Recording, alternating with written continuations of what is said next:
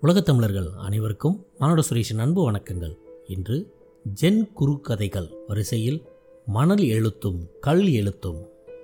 இரு நண்பர்கள் பாலை மணல் வெளியில் நடந்து போய் கொண்டிருந்தார்கள். ஒரு கட்டத்தில் இருவருக்கும் ஒரு விஷயத்தில் குறித்து வாதம் ஆரம்பித்தது. அது வாய்ச்சண்டையாக மாறியது. நண்பனின் கன்னத்தில் அரைந்து விட்டான் மற்றொருவன். அறை வாங்கியவன் கோபிக்கவில்லை. அமைதியாக ஒதுங்கிப் போய் மணலில் அமர்ந்தான். விரல்களால் இப்படி எழுதினான். இன்று என் உயிர் நண்பன் என் கன்னத்தில் அரைந்து விட்டான். இதை பார்த்ததும் மற்றவனுக்கு ஒன்றும் புரியவில்லை. இருவரும் நடையை தொடர்ந்தார்கள். ஒரு வழியில் ஒரு பாலைவன ஊற்றை கண்டார்கள். நடந்ததை மறந்து அந்த ஊற்றில் வெட்கை தீர குளிக்க ஆரம்பித்தார்கள். கன்னத்தில் அறை வாங்கியவன் காலை யாரோ திடீரென்று இழுப்பது போன்ற உணர்வு. ஆஹா புதைக்குழியில் சிக்கிக்கொண்டான் அவனது நண்பன். நண்பன் நிலை கண்டதும் பெரும் பிரயத்தப்பட்டு காப்பாற்றி அவனை கரையேற்றினான். அவனை அறைந்தவன்.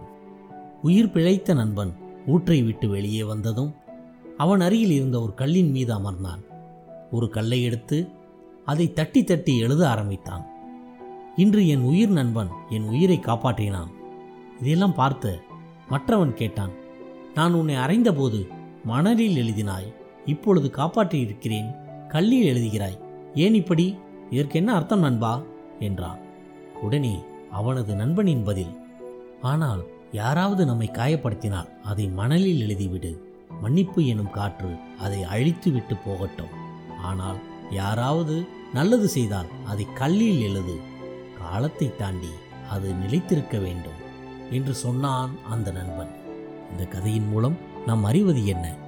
பிறர் செய்த தீமைகளை எளிதில் மறப்போம் மன்னிப்போம். ஆனால் பிறர் செய்த நன்மையை என்றும் அழியாத ஒரு கல் சிற்பம் போல செதுக்கி வைப்போம் என்ற அர்த்தத்தில் கூறப்பட்ட ஓமை கதையே இந்த கதை.